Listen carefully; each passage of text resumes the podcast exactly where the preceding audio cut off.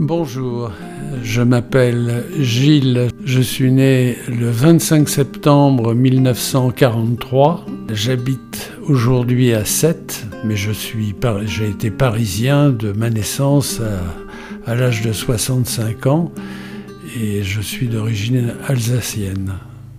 Gilles, 79 ans, Paris.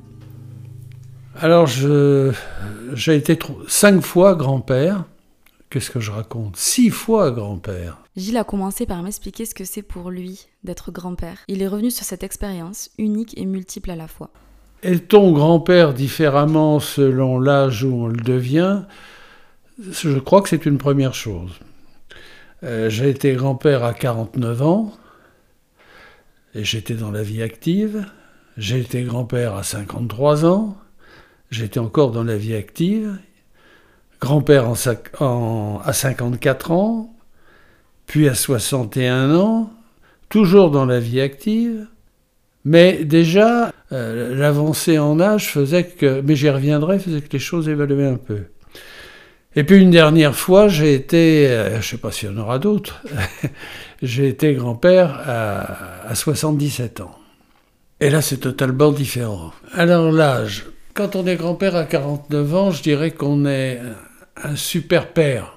Surtout moi qui étais journaliste, euh, j'ai pas vraiment profité de mes enfants quand ils étaient petits, parce que j'étais soit en voyage, soit pris, soit un journaliste, c'est un peu comme les pompiers. Hein, euh, quand il y a un événement, il faut être dessus et on ne sait pas combien de temps ça va durer. Donc c'est une présence aléatoire par rapport à la vie familiale. Quand j'étais grand-père, euh, j'étais encore journaliste, mais à des postes de responsabilité qui faisaient que j'allais plus en reportage. C'est moi qui envoyais les autres en reportage. C'est un peu comme les sportifs. Il y, a, un âge pour être joueur et un âge pour être entraîneur. Ben, dans tous les métiers, c'est la même chose. Et d'ailleurs, c'est amusant parce que, en même temps que je devenais grand-père, donc dans la position, dans la posture de, de, grands-parents, il y a aussi la nécessité de transmettre le relais à d'autres générations.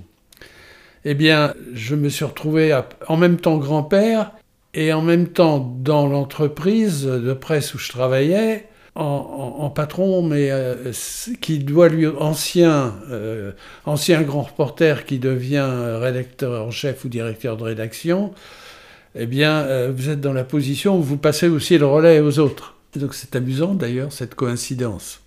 C'est une question de génération qui avance.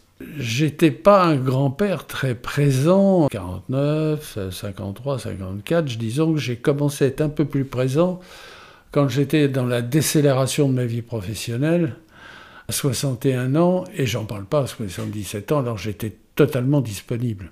Donc on a une réaction qui est un peu différente je vois mes, enfants, je vois mon fils aujourd'hui, mes gendres. Moi, j'étais d'une génération qui ne s'occupait pas autant des enfants que les hommes aujourd'hui. Aujourd'hui, les hommes prennent une part euh, moitié-moitié, je dirais, pratiquement avec leurs femmes, pour euh, la vie du foyer, ce qui n'était pas euh, le cas de ma génération. On peut le déplorer, mais c'est comme ça. Hein. Et c'est important. Mais dans ma génération, quand j'étais petit, parce que j'ai, avant d'être grand-père, j'ai été petit-fils, dans ma génération, on a connu une autre forme de famille. Moi, j'ai été élevé avec ma, grand-mère maternelle à la maison, qui pratiquement m'a élevé en doublon avec ma mère. Je dirais même que dans mes jeunes années, c'est surtout elle que j'ai vue, quoi. La présence des grands-parents au sein du foyer donnait à l'éducation des enfants quelque chose de d'assez différent. Parce qu'il y avait une sorte de référent quand il y avait un conflit.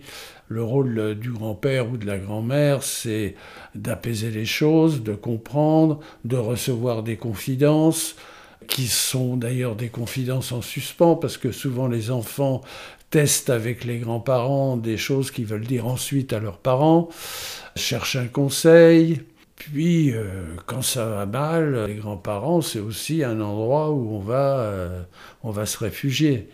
J'ai eu la chance, moi, en tant que petit-fils, d'avoir donc ma grand-mère qui vivait avec nous, mais Le couple de mes grands-parents paternels habitait le même immeuble. Mon oncle et ma tante habitaient le même immeuble.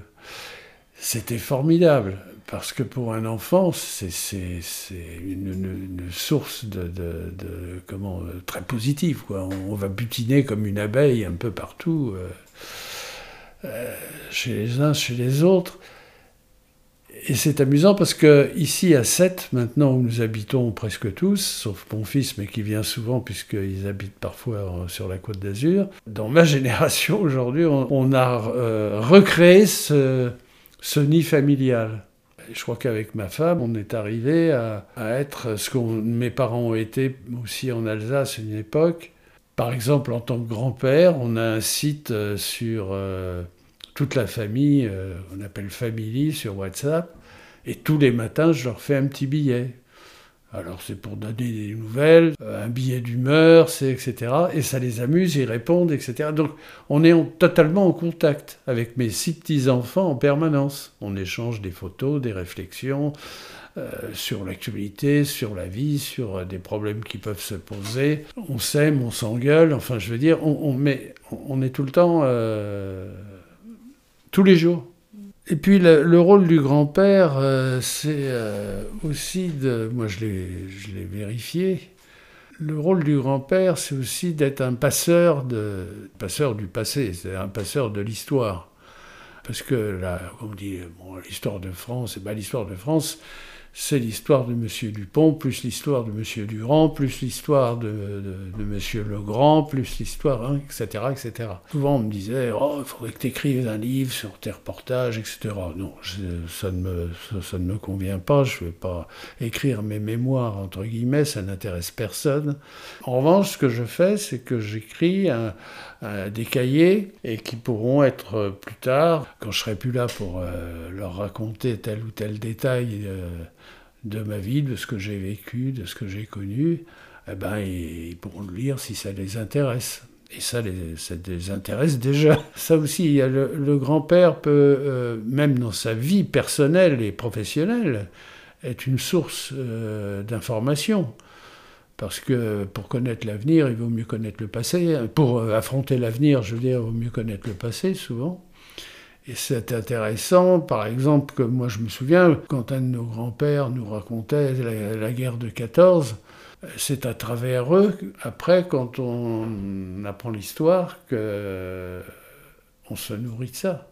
On est aussi euh, là pour, euh, pour aider sur le plan, euh, tous les plans de la vie, parfois aussi matériellement, financièrement.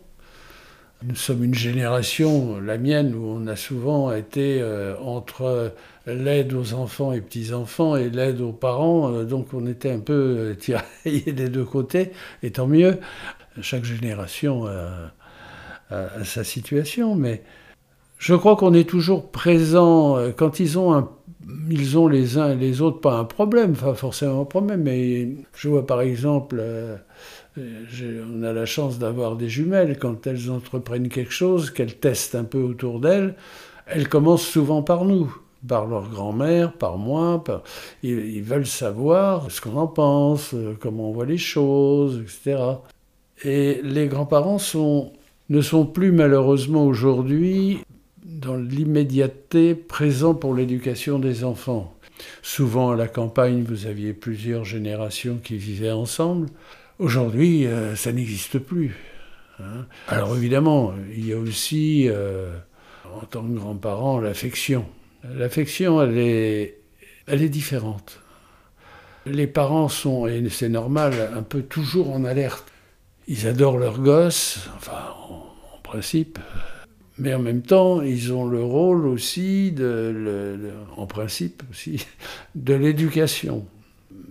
Quand on sent qu'il y a vraiment une crise majeure ou que, je sais pas, les parents eux-mêmes ont des problèmes, etc., les grands-parents sont un refuge. Euh, je disais qu'à 49 ans, j'avais été un super père. il se trouve que très rapidement, mon fils et, sa compagne de l'époque, la mère de, ma petite fille aînée, se sont séparés très vite, etc. Et donc, bref, on s'est, j'ai fait courte, on s'est retrouvés à élever cet enfant, hein, pratiquement dans son jeune âge. Et donc, on s'est retrouvé des grands-parents par an. C'est encore une autre posture, ça. Mais c'est pas facile. Parce que vous êtes obligé de répondre. C'est comme ça que ma petite fille, euh, maintenant tous, ils m'appellent papa. Je suis le grand-père qu'on appelle papa. Pourquoi? Parce que elle, quand elle était dans son berceau, qu'elle commençait à parler, un jour elle me dit papa. Ah, je dis non, moi c'est pas papa. Et elle a dit papa, et puis c'est resté. Voilà. c'est.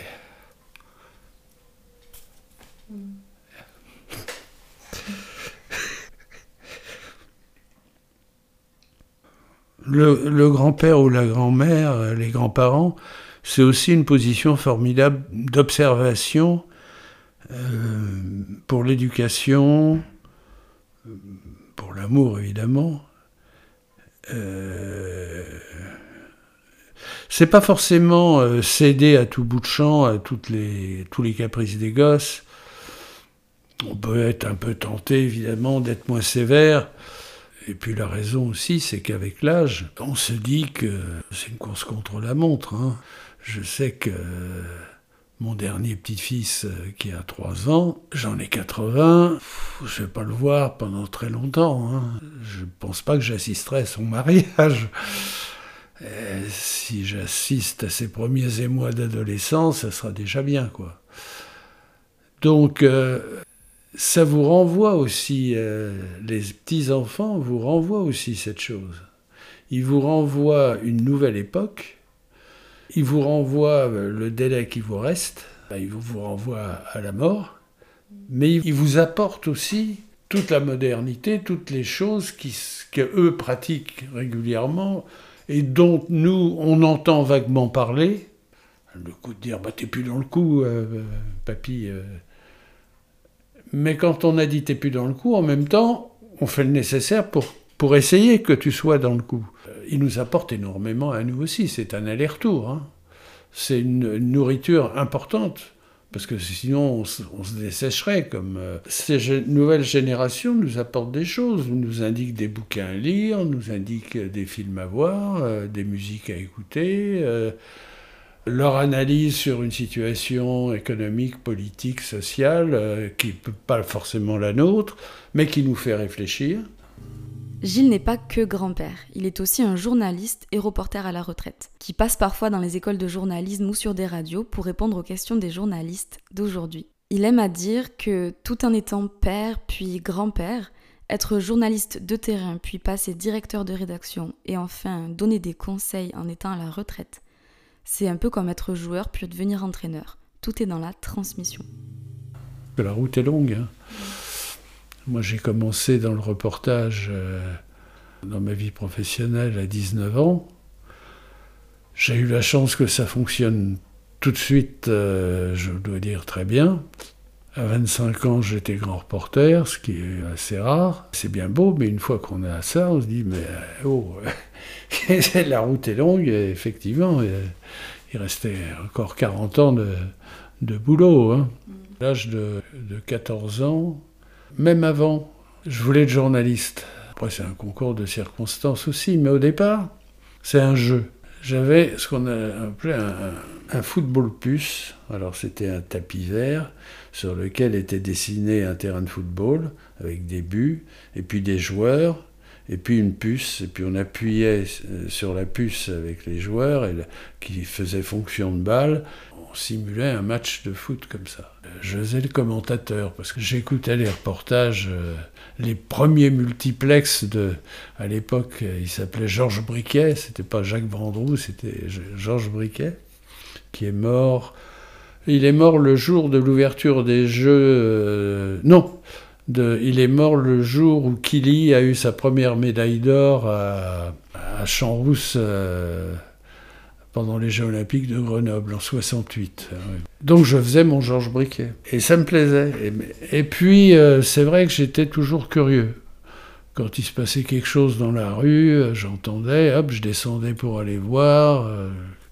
J'ai toujours été curieux. Et puis, vers l'âge de 14 ans, j'ai eu plusieurs rencontres. Un ami de la famille euh, qui s'appelait Jean Portel, qui était euh, reporter européen, mais qui malheureusement s'est tué euh, dans, un reportage. En classe, j'avais eu successivement deux copains dont les pères ou beaux-pères étaient journalistes. Ajoutons aussi que mon père était, euh, pas du tout journaliste, mais un passionné d'actualité. À la maison, il y avait euh, combien de journaux, d'hebdos, il, il, dévorait toute la presse. Et donc moi, à l'âge où les copains lisaient Tintin, ou euh, moi je lisais l'Express, de, de, Giraud et Jean-Jacques Servan-Schreiber, hein, l'Express des débuts. je lisais euh, l'ancêtre de l'Observateur, je lisais tout ça. Bon. Et donc, euh, j'étais nourri là-dedans.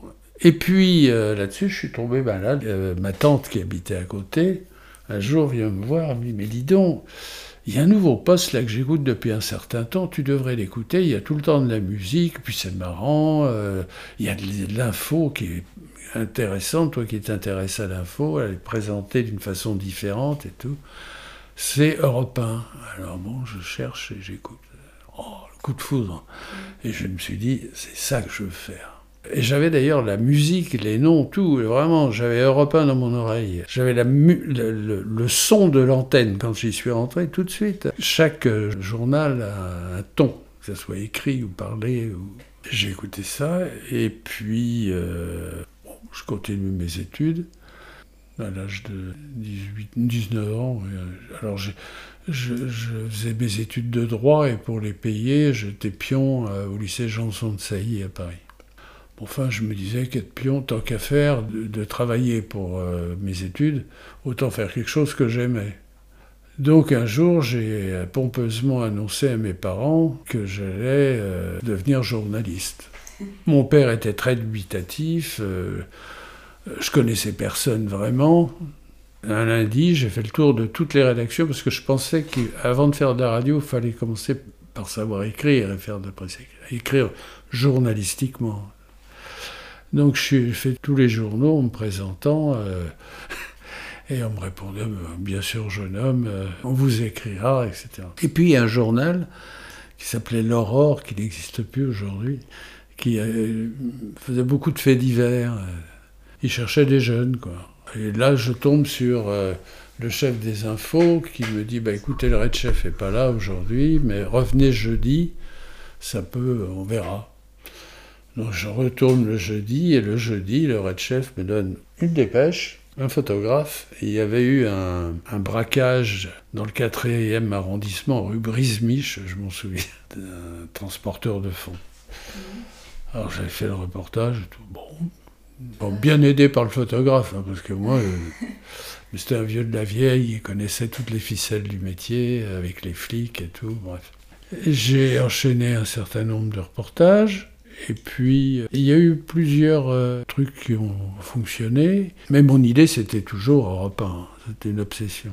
Et puis il y avait il y a eu une euh, catastrophe à Paris, il y a un immeuble qui s'était effondré, un immeuble en construction qui s'était effondré sur les ouvriers. Et donc pendant trois jours et trois nuits à peu près, il y avait toute la presse qui était là parce qu'ils essayaient de sauver les types. Euh. Et parmi les confrères qui étaient là, il y avait Jean-Pierre Chapelle, qui était à l'époque grand reporter à Europe 1. Je lui dis, euh, comment on fait pour entrer à Europe 1 bah, il me dit, écoute, euh, là, il y a eu ce qu'on appelle dans le métier une charrette, c'est-à-dire qu'il y a eu plusieurs reporters qui s'étaient fait virer pour des histoires de notes de frais, enfin, je sais pas quoi. Et donc, ils cherchent des jeunes. J'envoie une lettre, euh, aidée par une secrétaire de l'Aurore, qui était là depuis toujours, euh, qui savait comment il fallait tourner le truc. Enfin, mon CV, il était court. et j'avais pas tellement d'espoir. Enfin, j'envoie toujours la lettre. Et à ma grande surprise, la secrétaire de, Jean Gorini appelle euh, à la maison et me convoque. Donc euh, j'arrive, je dis, ils me reçoivent, on discute, ça dure euh, une bonne heure. À un moment donné, il me dit, Gorini me dit, vous avez fait une école de journalisme? Je dis, non, bah, je ne veux pas lui mentir. Hein, et là, je me dis, c'est foutu. Bah, je dis non. Et là, je le verrai toujours. C'était un type très exubérant. Il saute sur sa chaise. Formidable ben, je le regarde avec des yeux euh, ronds, et puis bon, il me dit, bon, alors on vous prend à l'essai, euh, vous êtes 22 en lice, on en gardera 3, vous serez payé au reportage diffusé, vous commencez le euh, 1er mars 64, puis bon, ben, les reportages se sont enchaînés, ça a marché, j'ai été dans les trois, et puis après, euh, j'étais reporter, grand reporter. Oui, mon premier reportage, Europe 1, on nous apprenait le montage avant de... Un bon monteur peut faire un bon reportage, parce qu'après, quand on pose ses questions et qu'on interviewe, on a le montage dans la tête en même temps que la personne parle. Alors, pour faire ce montage, c'était juste au départ, on ne m'avait pas dit que ça serait diffusé, mais que c'était un exercice pour monter, enfin que je trouve un sujet. Et c'était le dernier jour pour euh, envoyer, à l'époque il n'y avait pas Internet, hein, pour envoyer ses déclarations d'impôts à, la poste.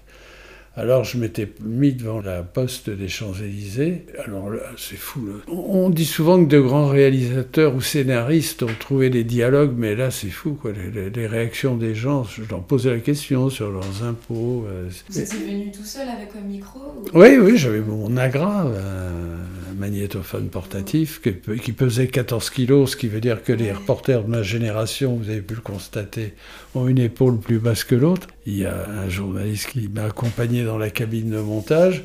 Il a écouté, il a dit Ouais, il y a des trucs marrants. Alors, bon, j'ai après faire le montage, j'ai monté mon, truc, j'ai ramené ça à une minute, quoi. Et c'est passé dans le journal.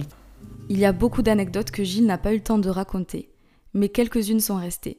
J'ai l'impression que la vie de reporter est bien loin de la routine et que chaque jour un nouveau sujet transforme son quotidien. On était polyvalent. On pouvait aussi bien faire dans la même journée la sortie du Conseil des ministres, un fait d'hiver dans l'après-midi et le soir le Parc des Princes. Quoi. C'était, euh, c'était vraiment très polyvalent. Et d'ailleurs, dans ma vie de reporter, j'ai couvert des guerres, j'ai couvert des voyages de président de la République, des campagnes électorales, mais aussi euh, cinq Jeux olympiques. Après, en, réfléchissant, il y a deux, trois trucs dont vous vous souvenez parce que c'était particulièrement insolite. Pas forcément des trucs extraordinaires. Hein. C'est des moments de la vie qui sont surprenants, quoi. Se retrouver dans un sentier euh, dans les Alpes euh, et croiser Audrey Hepburn euh, tout seul, c'est quand même pas s'arrêter, de se retourner vers elle en lui disant Pardon, madame, mais si je suis journaliste, pardon de vous importuner, mais si je le faisais pas, ce serait une faute professionnelle. Elle éclate de rire et je l'interviewe. Euh, un chemin de montagne, c'était pendant les Jeux Olympiques de Grenoble. Je venais de déjeuner et j'allais, euh, je passais pour, Bon, j'avais cinq minutes de détente, je voulais marcher un peu. Euh, puis j'ai vu un petit point qui marchait dans le sens inverse. Et il se trouvait que c'était elle, elle était là, quoi. Un gosse dans le coma qui se réveille à Fontainebleau la veille de Noël, le 24 décembre, après un an de coma. Il avait eu un accident de mobilette, on ne savait pas son nom, on ne savait pas où il habitait, enfin, on savait qu'il était à Fontainebleau, à l'hôpital de Fontainebleau. Vous ne rentrez pas dans un hôpital comme ça, heureusement d'ailleurs. Et donc, je pars pour Fontainebleau. À la plaque marquée Fontainebleau, je vois une femme qui marche euh, sur le côté de la route. Et je sais pas pourquoi, je dis au chauffeur, arrête-toi. Je descends ma glace et je lui dis, pardon madame, euh, voilà, je lui explique euh, que je cherche euh, la famille d'un garçon. Elle dit, mais je suis sa mère. Ça vous dit, bon, bah, écoutez, on va vous accompagner. Puis après, bon, on interviewe le gosse, et chose étonnante, je lui dis, qu'est-ce que vous voulez pour Noël? Il me dit des disques. Ah, quel, quel, titre? Et il me, bon, alors il me donne des tas de titres. OK je rentre à Europe et puis, je sais pas, ça, ça me turlupinait. Je vais à la discothèque, je regarde et il, était, il m'avait donné toute la liste du hit parade de l'année d'avant. Enfin, euh, puis il y en a d'autres comme ça. Les chars russes à Prague, toutes les aventures euh, qu'on peut avoir euh, dans des situations de guerre ou de répression où vous êtes obligé de vous cacher. Mais c'est vrai que c'est, on vit des trucs particuliers, quoi. On vit des trucs particuliers. Mais il faut pas oublier non plus quand on s'en sort, parce que parfois malheureusement euh, il y a des gros pépins dans le métier. Hein. Mais il faut jamais oublier qu'on est là provisoirement et que ceux qui vivent la chose, nous nous racontons ce qu'ils vivent et ils vont continuer à le vivre. Et nous, au bout d'un moment, on, va s'en aller. Mais j'adorais d'ailleurs quand j'étais reporter revenir quelque temps après. C'est quand la mer sortir, qu'est-ce qui reste quoi? Comment il se retrouve après. Quoi. En même temps que j'étais à Europe, après, euh, J'ai fait plusieurs émissions euh, sur la 2. Je faisais aujourd'hui Madame, qui était une quotidienne l'après-midi. Puis ensuite, euh, j'ai fait Les dossiers de l'écran, qui était une grande émission. On passait un film et derrière, il y avait un débat sur le thème du film sur Europe dans l'actualité chaude. Et là, c'était du magazine. Vous avez une autre vision savez, l'actualité, vous pouvez la traiter, c'est comme un, c'est un peu comme un diamant. Vous pouvez le regarder sous, sous différents aspects. Un événement, c'est la même chose. Une guerre, par exemple, vous pouvez être Fabrice à Waterloo et raconter diverses positions, euh, mais sans savoir si l'armée avec laquelle vous êtes avance ou recule. Hein, vous êtes euh, dans une position, c'est tout ce que vous voyez. Vous pouvez être à l'état-major et avoir une vue d'ensemble. Vous pouvez être avec des politiques vous pouvez aller, je sais pas, voir euh, l'incidence d'une guerre sur un fabricant d'uniformes, euh, mais des milliers de, choses à, découvrir à travers un événement. L'actualité chaude, elle ne consiste qu'à, si je puis dire, vous dire voilà ce qui se passe. Mais c'est tout. Elle n'a pas le temps d'aller plus loin. L'actualité traitée d'une façon magazine permet justement de revenir sur des tas de détails. De... Donc c'est ça qui m'intéressait. Mais effectivement, c'est une autre technique aussi. J'ai appris la télé, ce qui m'a permis de participer à la création de la rédaction de la 5. Ça, c'est créer une rédaction, c'est formidable, hein, puisque avec Patrice Duhamel, avec Patrick de Carolis. Il y avait un tiers de journalistes qui venaient de la presse écrite, un tiers qui venaient de la radio, un tiers de la télé. Et tout ça fait une excellente rédaction. Malheureusement, à l'époque, la 5, pour des raisons économiquement politiques, a disparu et donc euh, ensuite eh ben, j'ai replongé sur la radio tout en faisant toujours un petit peu de télé à côté. Euh, j'ai dirigé la rédaction de France Inter, je suis retourné à Europe 1 diriger la rédaction d'Europe 1. Ensuite, j'ai dirigé Radio France Internationale, ce qui est. Il y avait un président au-dessus de moi, mais, c'est passionnant. Oui, je dirigeais l'information d'RFI. C'est le prisme français à, à travers euh, l'actualité mondiale. C'est une autre dimension, c'est passionnant par rapport à ce que j'avais vécu avant. C'est un enregistrement euh, supplémentaire. Puis ensuite, j'ai dirigé France Inter tout court. Et après, je suis devenu secrétaire général de l'information pour l'ensemble du groupe euh, Radio France. Ah, je suis passé de joueur à entraîneur quand on devient euh, rédacteur en chef ou directeur de rédaction. C'est là que, bah oui, parce que c'est vous qui, euh, en collégialité, parce que vous avez affaire à des professionnels, hein, bien sûr, en collégialité, mais enfin, au, finish, c'est vous qui décidez de du contenu de l'info, euh, du temps de passage des, infos, ce qu'on met en tête, ce qu'on met à la fin, euh, du timing, combien de temps on accorde à tel sujet ou tel autre. Un bon journal, c'est un peu comme une symphonie. Hein. Vous commencez par vous rentrez dedans, puis il faut des moments un peu plus doux, et puis on remonte, etc.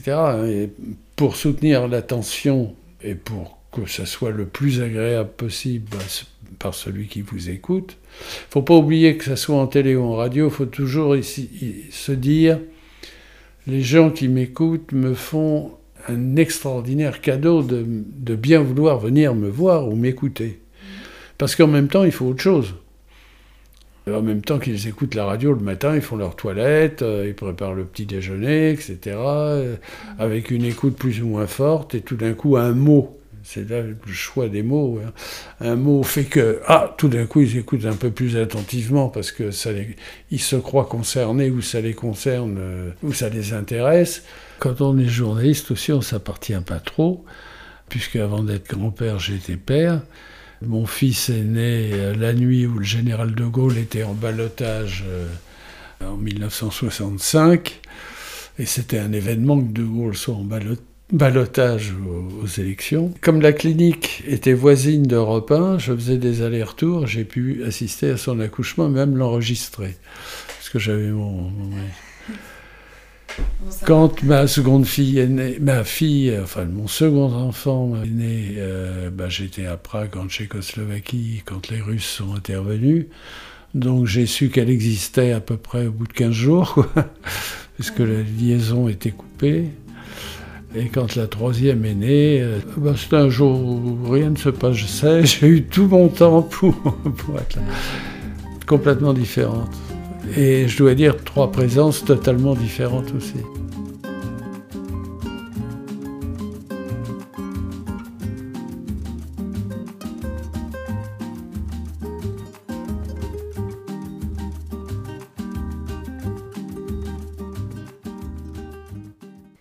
Anciens, le podcast participatif qui fait parler nos aînés.